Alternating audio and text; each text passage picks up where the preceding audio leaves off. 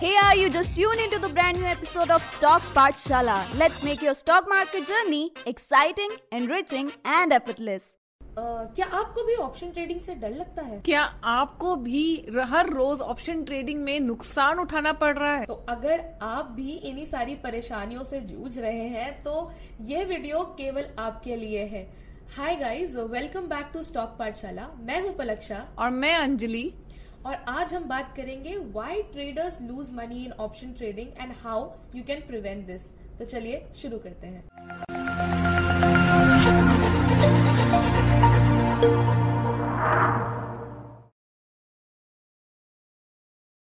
सो so, uh, इन दिनों पर लक्ष्य हम नोटिस कर रहे हैं कि स्टॉक मार्केट में ऑप्शंस के लिए डिमांड बहुत बढ़ती जा रही है। बहुत ज़्यादा। जब से मार्जिन का रूल आया है उसके बाद तो लोगों ने ऑप्शंस में बहुत इंटरेस्ट दिखाना स्टार्ट कर दिया है। बट ये भी फैक्ट है ना कि 80 परसेंट ट्रेडर्स जो ऑप्शन में ट्रेड करते हैं उनको नुकसान ही होता है।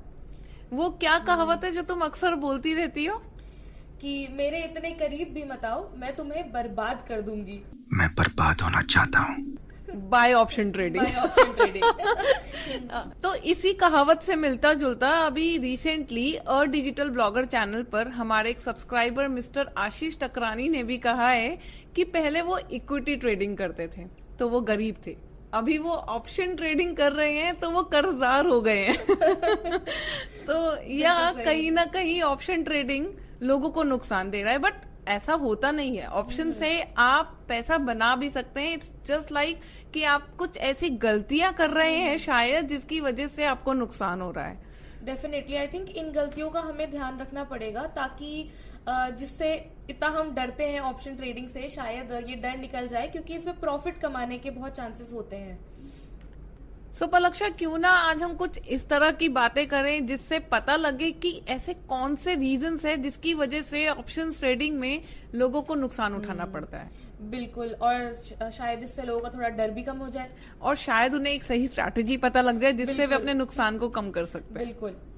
तो यहाँ पर सबसे पहले एक नॉर्मल ऐसा पूछते हैं कि तुम्हें क्या लगता है कि ऑप्शन ट्रेडिंग करते हुए किस तरह का स्ट्राइक प्राइस सबसे सही रहता है चुनने के लिए? मेरे हिसाब से तो आईटीएम या फिर एटीएम के आसपास यू नो जब हम करते हैं तो वो सबसे सेफेस्ट बेट रहती है कि हाँ इस टाइम पे हमें ऑप्शन में बेनिफिट होगा। बट जो एक डेटा देखा गया है अगर हम कुछ स्पेसिफिक नंबर्स की बात करें या ओ आई लेवल देखें तो बहुत से ऐसे ट्रेडर्स होते हैं जो डीप ओटीएम मनी पिक कर लेते हैं। अच्छा। तो डीप ओटीएम मनी तो एक तरीके से खुद में बहुत बड़ा रिस्क है। या उनको क्या लगता है ना ऑप्शन ट्रेडिंग करते हुए कि क्या होगा? ज़्यादा से ज़्यादा उनका सिर्फ़ प्रीमियम का नुकसान होगा।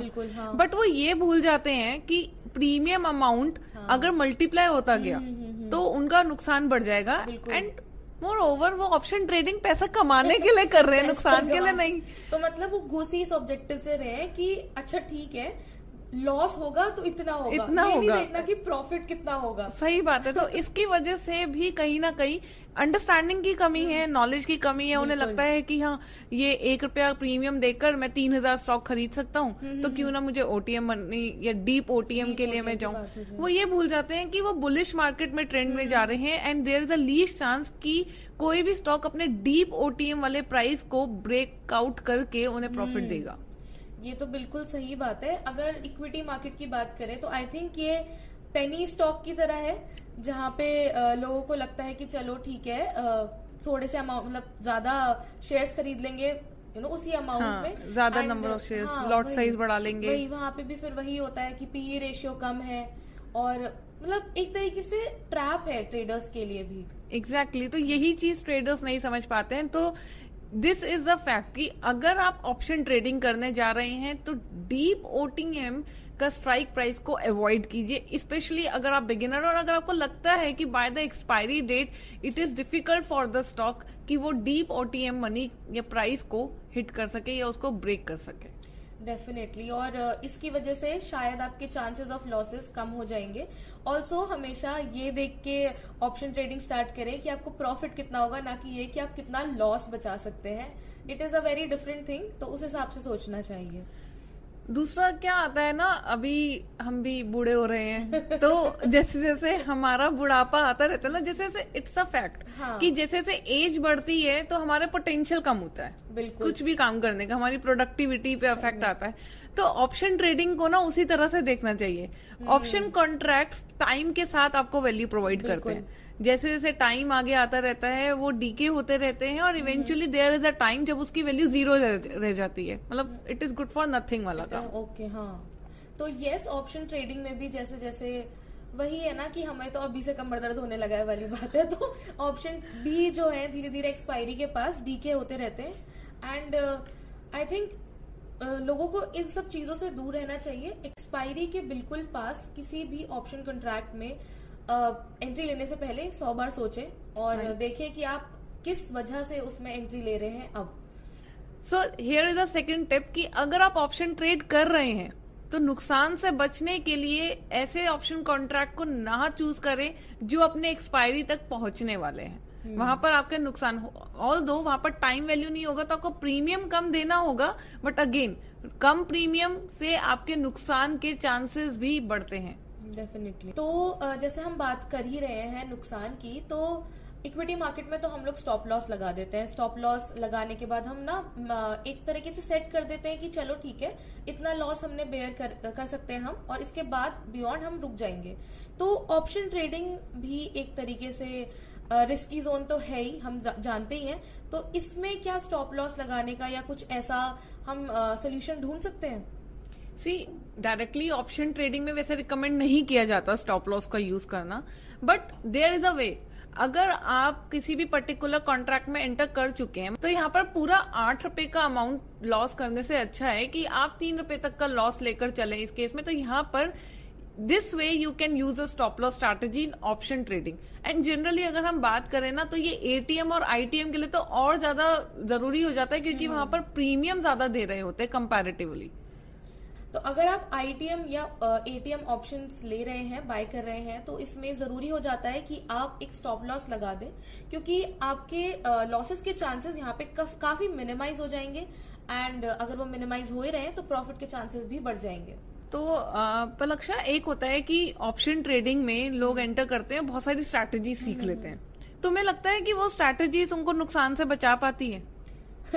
मुझे लगता है कि एक ही बार में इतनी सारी नॉलेज इकट्ठा कर लेना, फिर उसको यूज़ करना मतलब ये वही बात हो गई ना a little knowledge is a dangerous thing कि दो तीन स्ट्रैटेजीज पढ़ी और सोचा कि चलो भैया, हम तो अब सब कुछ आता है हमें।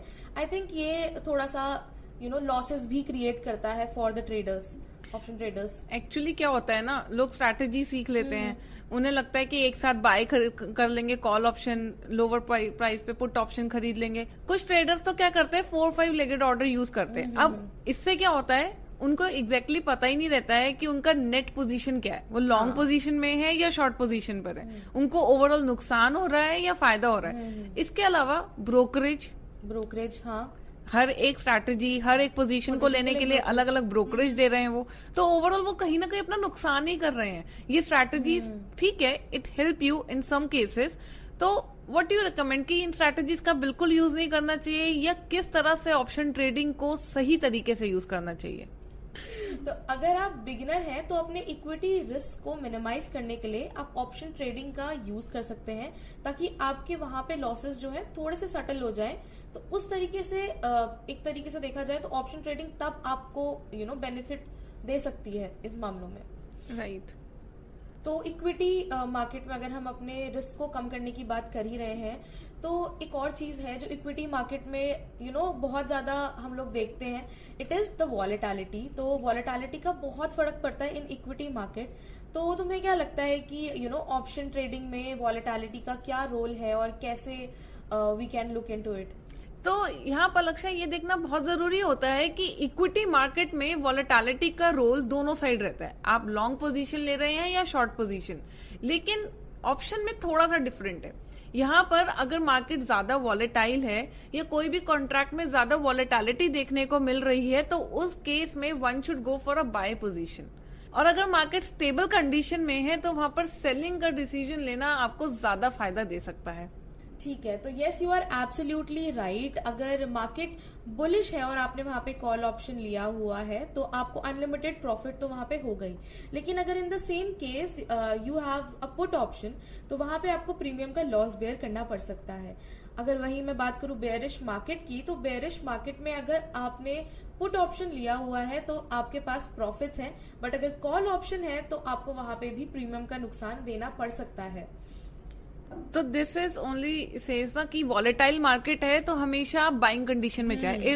डिपेंडिंग अपॉन मार्केट बुलिश है या या बेयरिश है है। तो आपको कॉल ऑप्शन लेना है या पुट ऑप्शन लेकिन अगर मार्केट स्टेबल कंडीशन में है तो वहाँ पर ऑप्शन राइटर्स आते हैं। वो एक्टिवली पार्टिसिपेट करते हैं क्योंकि वहाँ उनको एक मौका मिलता है कि वो प्रीमियम से ज़्यादा से ज़्यादा मुनाफा कमा सके।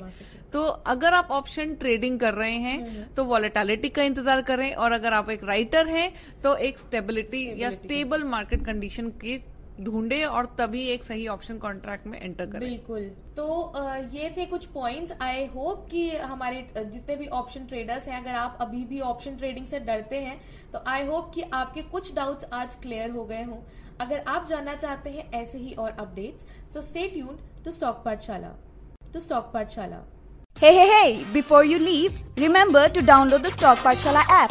Link is in the description.